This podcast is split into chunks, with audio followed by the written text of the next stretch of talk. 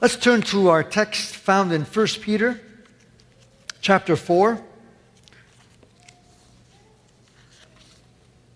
1 Peter chapter 4, and we're going to read from verse 17. We're not going to deal with the entire passage. We're going to read 17 to 19, but I'm going to dwell only on the first part of this text.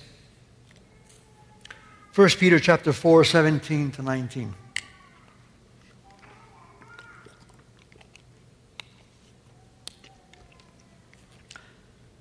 Please stand for the reading of God's word.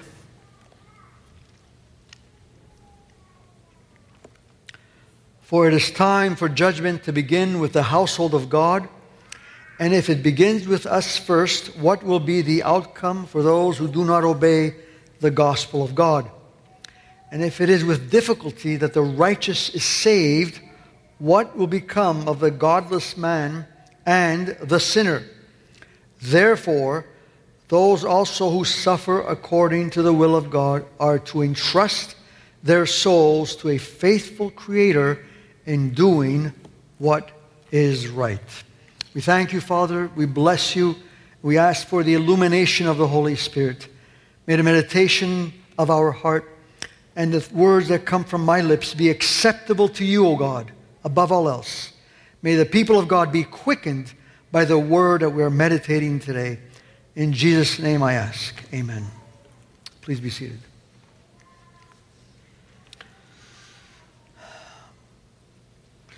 Nazi Joseph Goebbels once said these words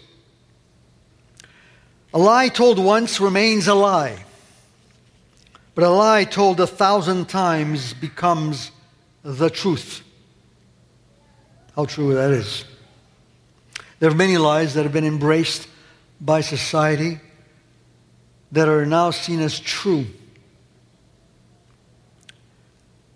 One such lie is this that there is no judgment, there is no hell, and there is no time when we will appear before a great white throne as a, as a humanity. There's no such thing. That everyone will eventually end up in heaven. And then, of course, there are those that don't believe that there's a hell at all. And then there are others who believe that everything ends with death. It's interesting how Peter begins this portion by saying it is time for judgment to begin with the household of God. Now, we've been looking at the theme of suffering for the past two weeks. And it's a very, how would I say, a very unpopular topic suffering. Right? We've seen how the Christians of Asia Minor, these churches mentioned in the first chapter of Peter, were suffering for their faith. And we say to ourselves, okay, well, that's not our situation in Canada. Sure, there may be some ridicule, there may be some difficulty, but we're not suffering. We haven't been counted worthy to suffer as they suffer yet. That doesn't mean it'll never come. It doesn't mean that suffering and persecution will not come knocking at our door. It may come soon, it may come eventually, but it will come. Why? Because the Lord Jesus says that it will come. We will suffer persecution. And because he says that we will suffer persecution, it is best to be ready. Now, some Christians believe that we should not even talk about persecution and suffering, much less about judgment. The reason they say this is because why would I talk to a child about cancer, for example? That's the last thing on his mind.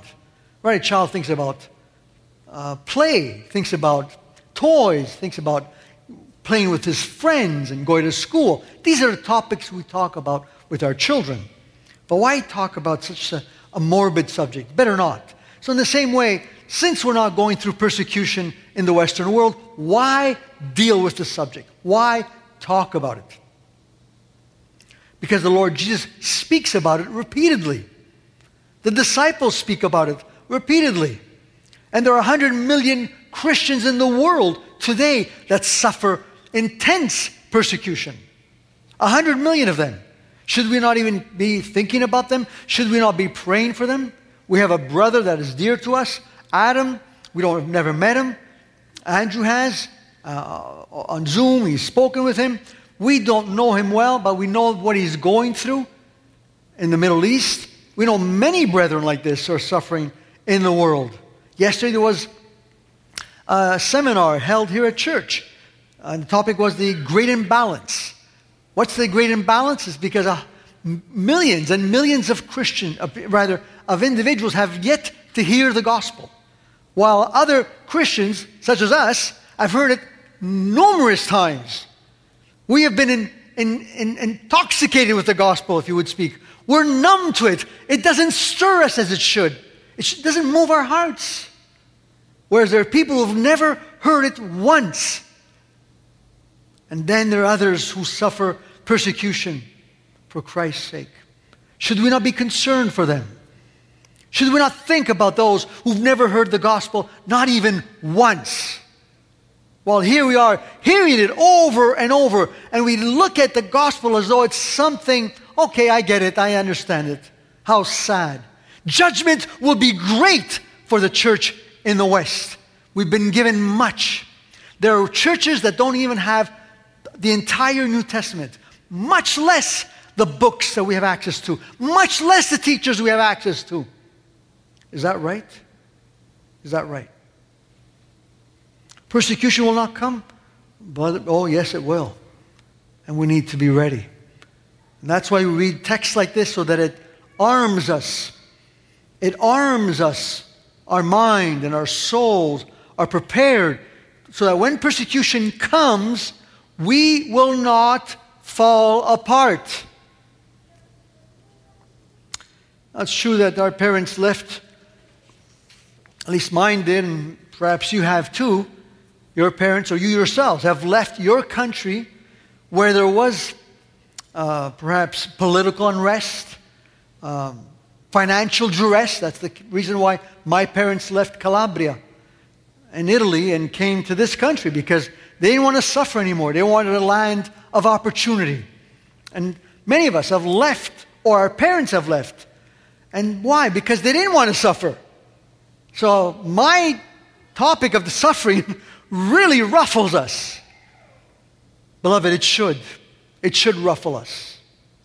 It should remind us that we should not take the blessings that God has given us for granted. One, that we should be thankful.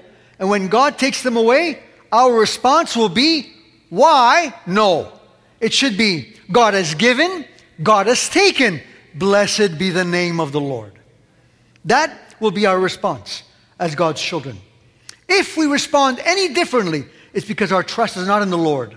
Our trust is in mammon. Our trust is in comfort. Our trust is in science. Our trust is not in God. See, discomfort reveals what, who we really trust. And we need it. We need it.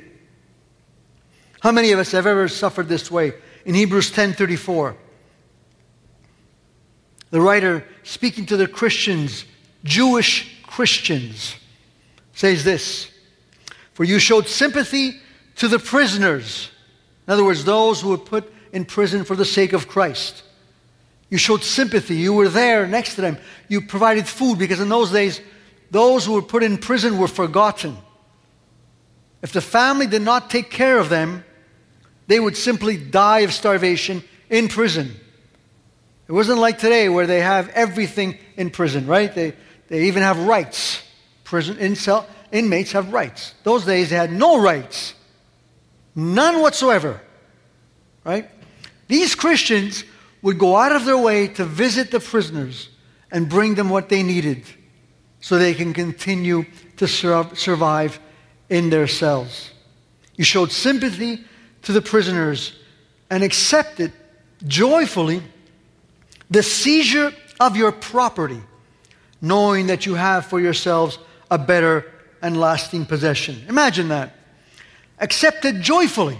Imagine people coming to your house, taking your belongings throwing them on the curb, right? And there you are. Please go right ahead. That's the kind of Christians we're talking about. It's remarkable, isn't it? And if we lose one thing, whether it be electricity or if water is cut off, we begin to complain. We have a lot to learn, beloved. We have a lot to learn.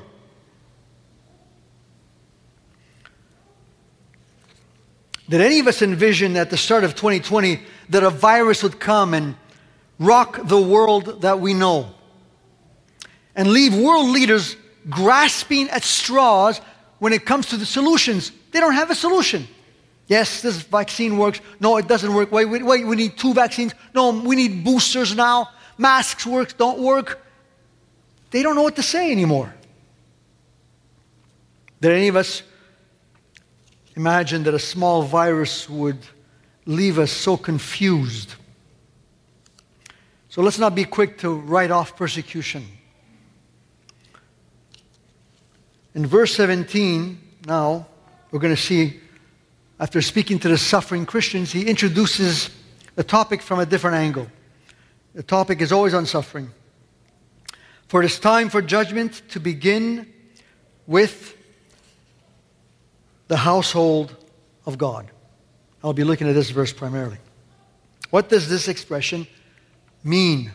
What is Peter saying here? So I have to go back to a passage in the Old Testament. We're going to look at the book of Ezekiel, so I'll give you time to find that. Ezekiel's an Old Testament prophet. He was both prophet and priest. No priest could be king, no king could be priest. A king could be a prophet, such as David.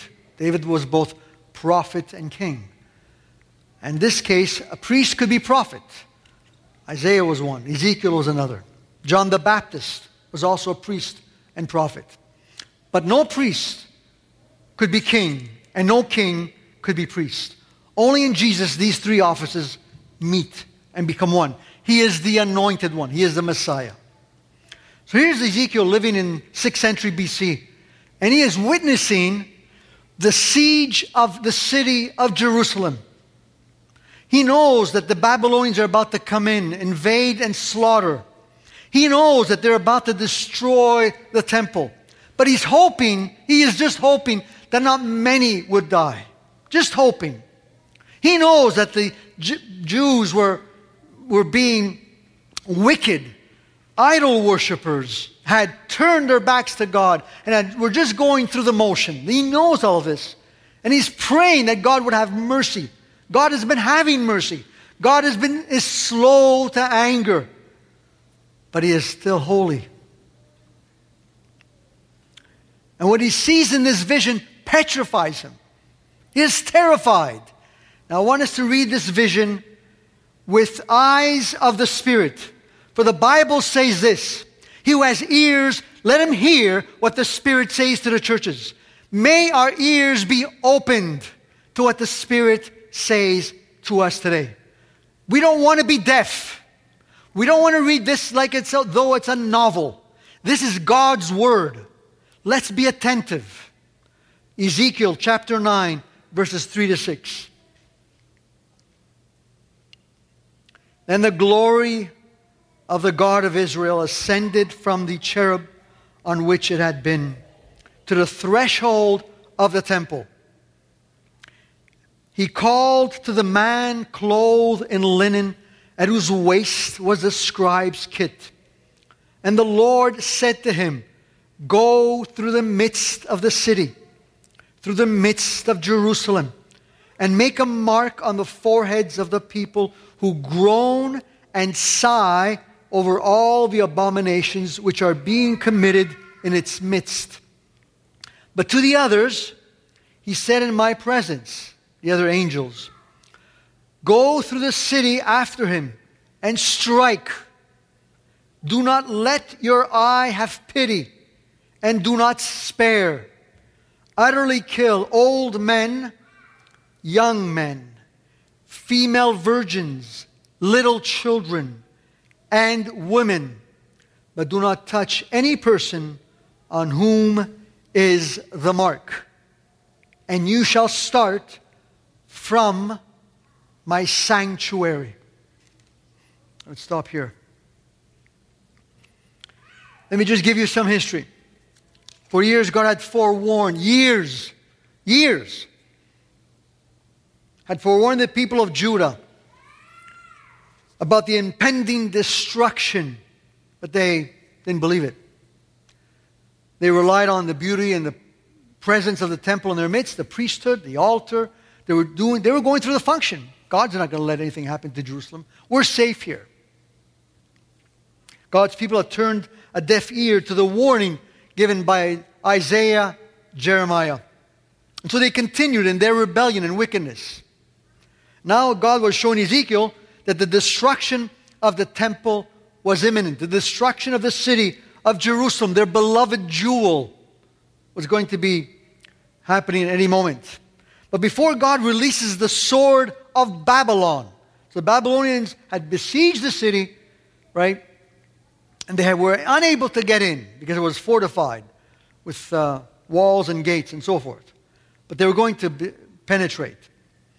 This is what God does. In this vision, God tells one angel to go and mark all those who were sighing and groaning. In other words, people were praying for the city of Jerusalem. There weren't many. There weren't many. Very few. Just put a mark on them. You know how many were deported from Jerusalem to Judah, uh, to Babylon rather? You know how many? 4,000, a little over 4,000. That's it. Of the hundreds of thousands, of the millions in all of Judah, 4,000. That's it. Daniel, his three friends, Ezekiel. Very few. And so he says, Mark them. And after you've marked them, he turns to the other angels. He goes, Now go and slaughter everyone. Now he's seen this in a vision. And Ezekiel is tormented by this. He goes, Lord, please have mercy. Please, just a bit more. Wait, they'll repent. No, they won't. No, they won't. And so God was showing Ezekiel the destruction prophesied by the prophets Isaiah and Jeremiah. Once the marking is done, God commands these angels to wreak out destruction. Now, why did he say, did he say then, start from the sanctuary? In other words, let the killing begin here. Because the priests were the ones most guilty. The priests, the ones who were supposed to be an example the ones who were supposed to teach God's people, the ones who knew the law, the ones who were acquainted with what the Torah said, the different, the 613 mitzvot.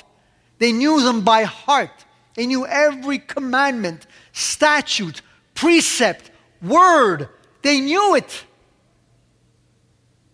How sad to be so close to God's law and yet to have a total disregard for it. So the priests were living this way. They were doing lewd things. Read the book of Ezekiel, and you will see how lewd they were. There was debauchery among the priesthood.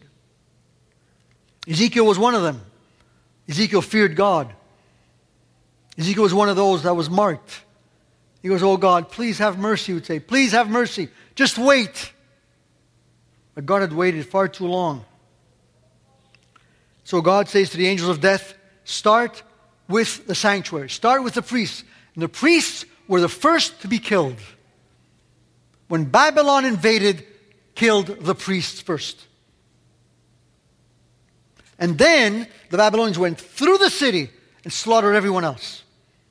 And if you read the book you read in the Psalms rather, you will see that they took mothers who were pregnant and killed them and killed the infant. They opened their wombs and dashed the baby's head against rocks. That's how ruthless the Babylonians were under Nebuchadnezzar. You would say, How could God allow this? How does God allow such devastation? How does God allow such massacre? There are people who don't read the Old Testament because they don't want to read that part. They want to live in this fanciful world of, oh, there's always grace, always blessings, always good things. Of course, God is a God of grace, but He's also holy God. What are we going to do with that attribute? We're going to say, God, just put that attribute aside. Just be merciful. Just be gracious and nothing more. We don't have a Santa Claus on the throne. We don't. And so Peter adopts this expression judgment will begin in the household of God from the book of Ezekiel.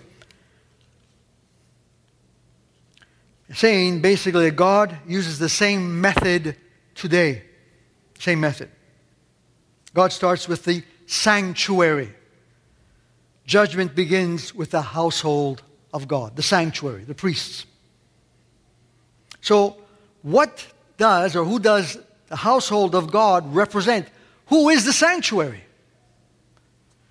Well, Peter gives us his answer in chapter 2.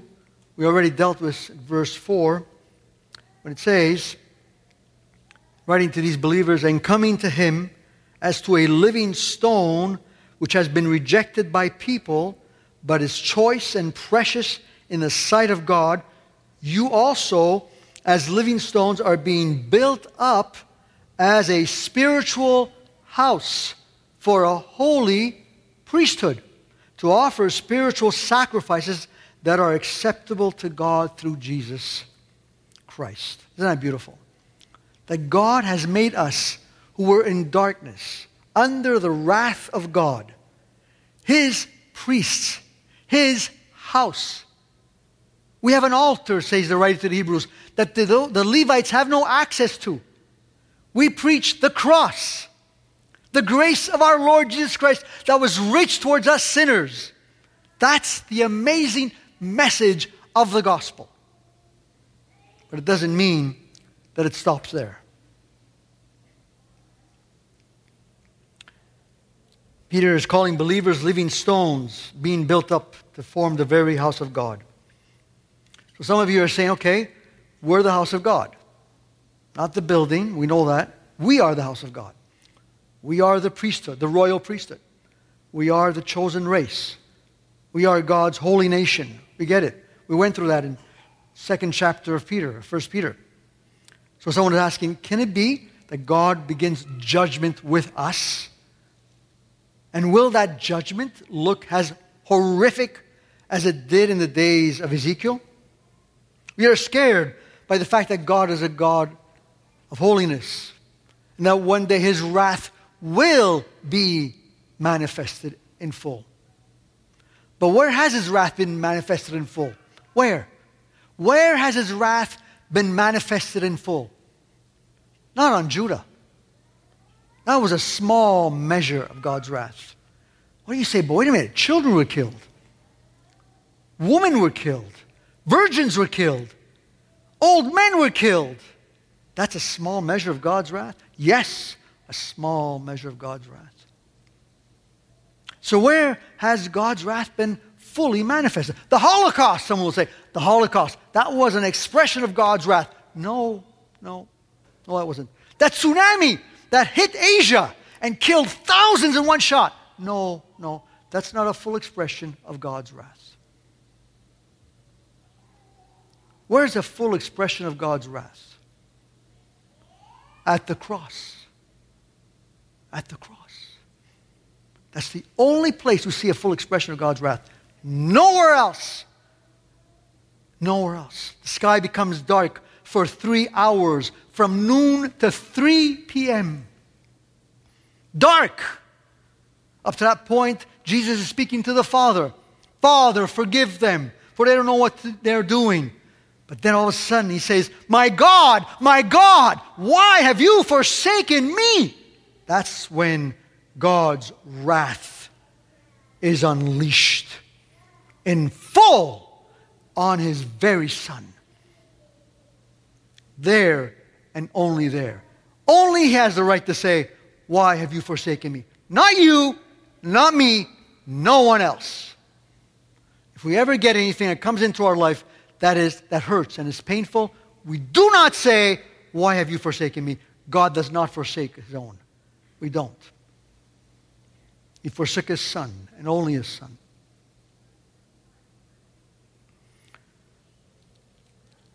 God is holy but merciful with us. God is a God who never changes. He's the same yesterday, today, and forever. We've seen that many times. The God of the Old Testament is no different than the God of the New. God is unchanging in all his ways. His attributes are the same in the Old as he is in the New. So it's not that there's an upgraded God in the New that is a lot more kind. So we look at Jesus, look how kind he is. No, Jesus says, He who sees me sees the Father. It's the same thing. There is no difference between from one and the other.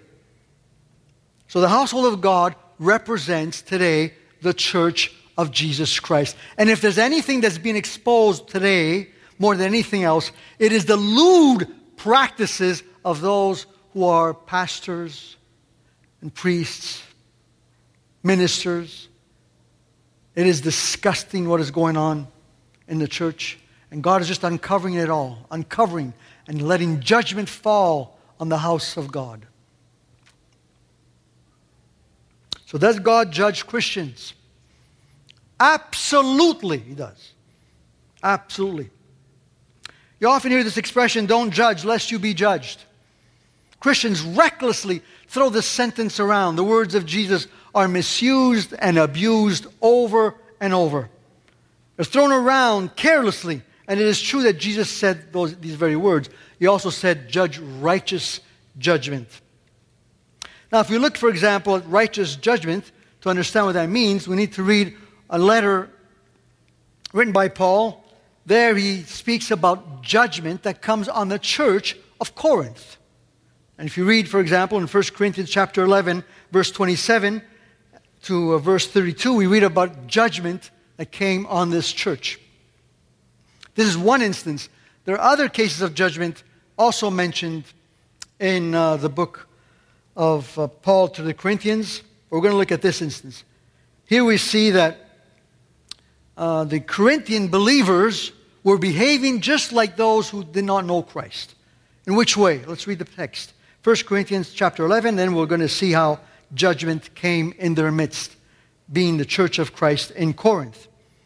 Therefore, whoever eats the bread or drinks the cup of the Lord in an unworthy way shall be guilty of the body and the blood of the Lord. So he's, he's, he's already setting the context with regards to Holy Communion or Lord's Supper.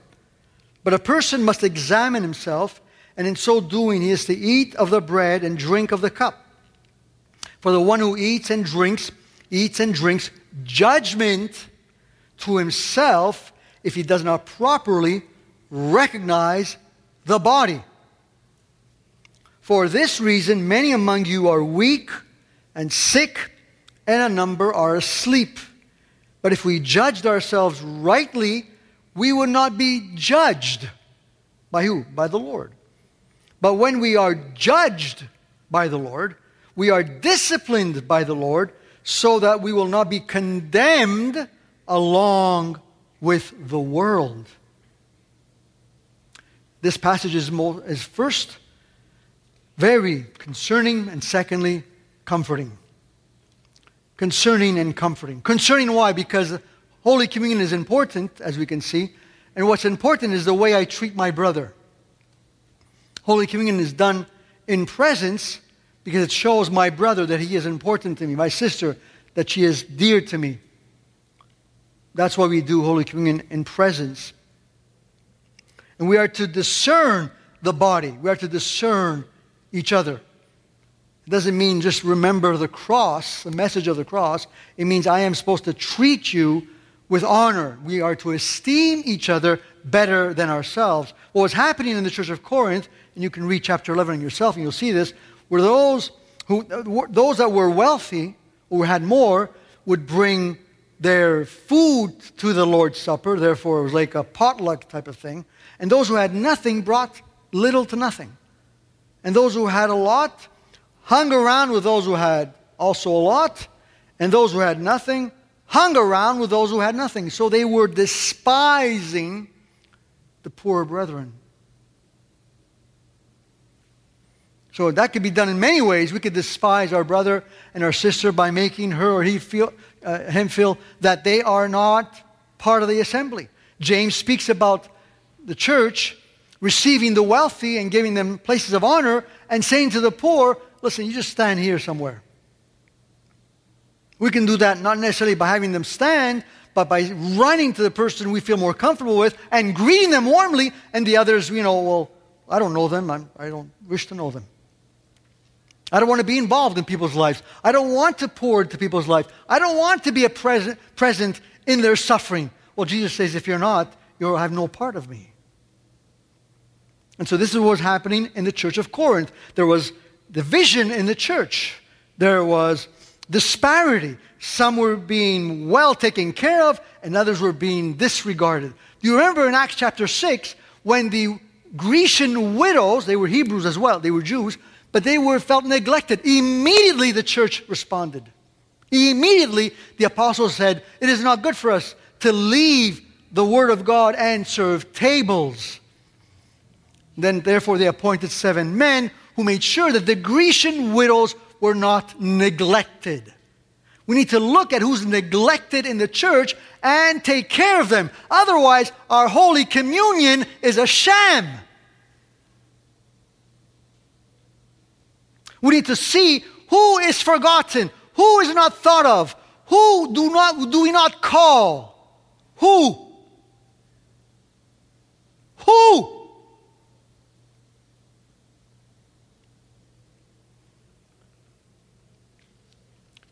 And if we love each other the way the Lord wants us to love each other, and we have nothing to worry about, nothing at all. But if we don't, then we should be concerned.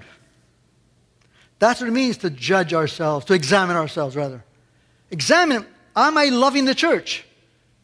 Am I loving my brother? Or do I stay from certain people? Do I stay away from them? Do I disregard them? I don't care about them. Examine yourself. That's what Paul is saying. For the one who eats and drinks, he eats, drinks judgment to himself if he does not properly recognize the body, meaning the church. So, so Paul reproves them harshly and says, if we judged ourselves, God would not come with his rod of correction. So here they are, they're saved by grace, they're elect, they've been chosen before eternity, before time began. They're loved by God, they're His, but they're behaving like the world. So God comes with correction. So if we judged ourselves rightly, verse 31, we would not be judged. But what kind of judgment is Paul speaking about? The Lord doesn't take the church and then casts it away. He doesn't let wrath come upon the church. Wrath came on his son, not on the church. How wonderful. The Holy Spirit was grieved by the behavior of the Corinthian believers, by their disobedience, by their disregard for those who had less, for those who were not in the in crowd, for those who were in the peripherals, for those who were marginalized. They were, the Holy Spirit was grieved and therefore now comes in with discipline. Verse 32 But when we are judged, we are disciplined by the Lord so that we will not be condemned along with the world. Isn't that beautiful? Yes, we're saved by grace. Yes, the wrath of God is no longer our portion. There's now no condemnation for those who are in Christ Jesus. Romans 8 1. It's clear. We're saved. We're His. But that does not mean we walk carelessly. So Peter is saying there's judgment as well. Not only is there persecution that is coming your way, not only are, you being mistreated and therefore you are rejoicing in your mistreatment, but there's also a cleansing that is happening. That's what Peter is speaking about. For, and going back to the church of Corinth, for this reason, many among you are weak and sick, and a number are asleep. That means they're dead. Dead. Some believers were spiritually weak, and we're going to elaborate on this next week. I just realized it's close to uh, the end.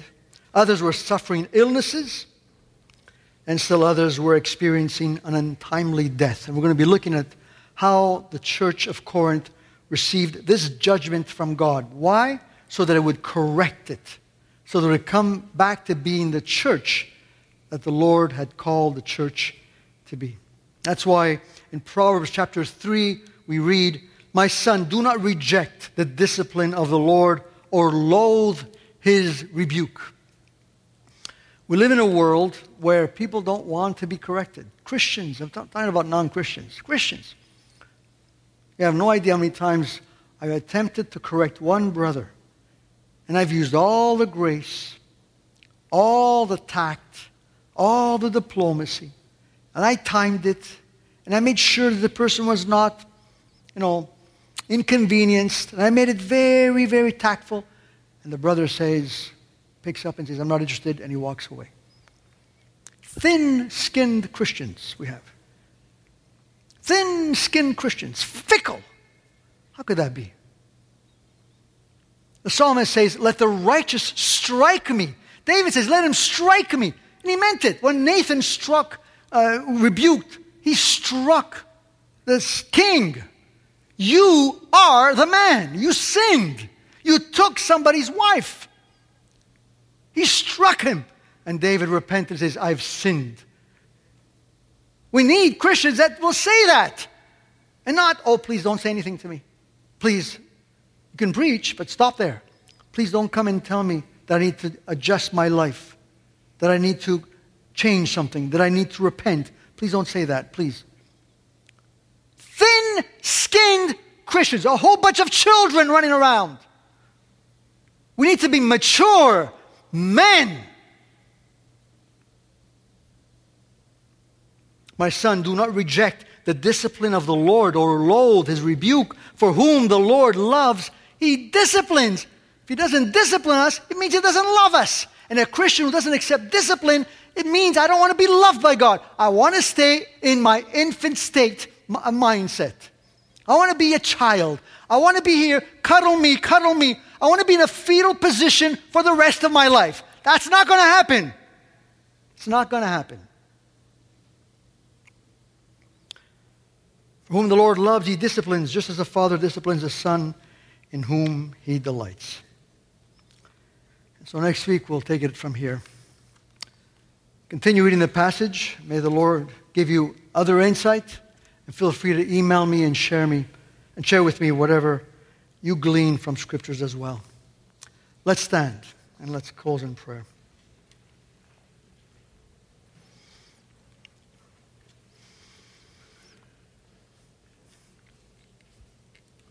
Heavenly Father,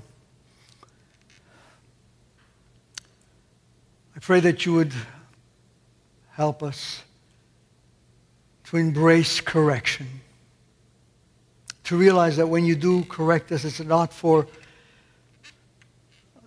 because you are a capricious God like the mythological gods of Zeus and Aphrodite and so forth. They were capricious and they took it upon humans. That's not you, Lord. You are a merciful God.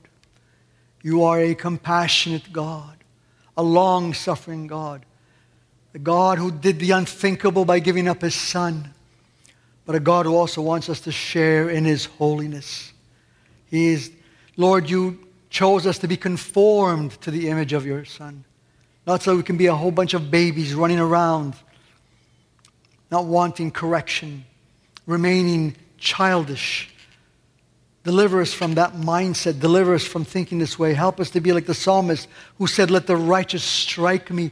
It will be like ointment on my head. Help us to embrace correction, for you are our Heavenly Father.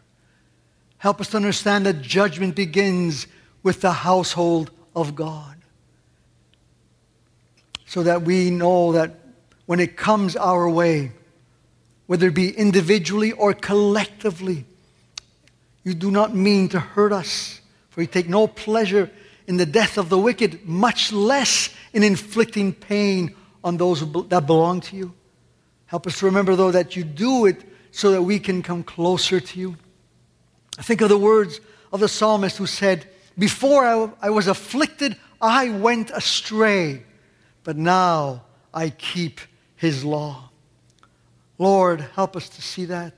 That when you discipline us, when you correct us, it is so that we can keep your law, that we can love you more, love each other more, esteem each other, go out of our way for, for each other, not neglect each other, and obey you and serve you with all of our hearts. We thank you and we praise you for your word and for the way it speaks to each one of us so clearly and so majestically.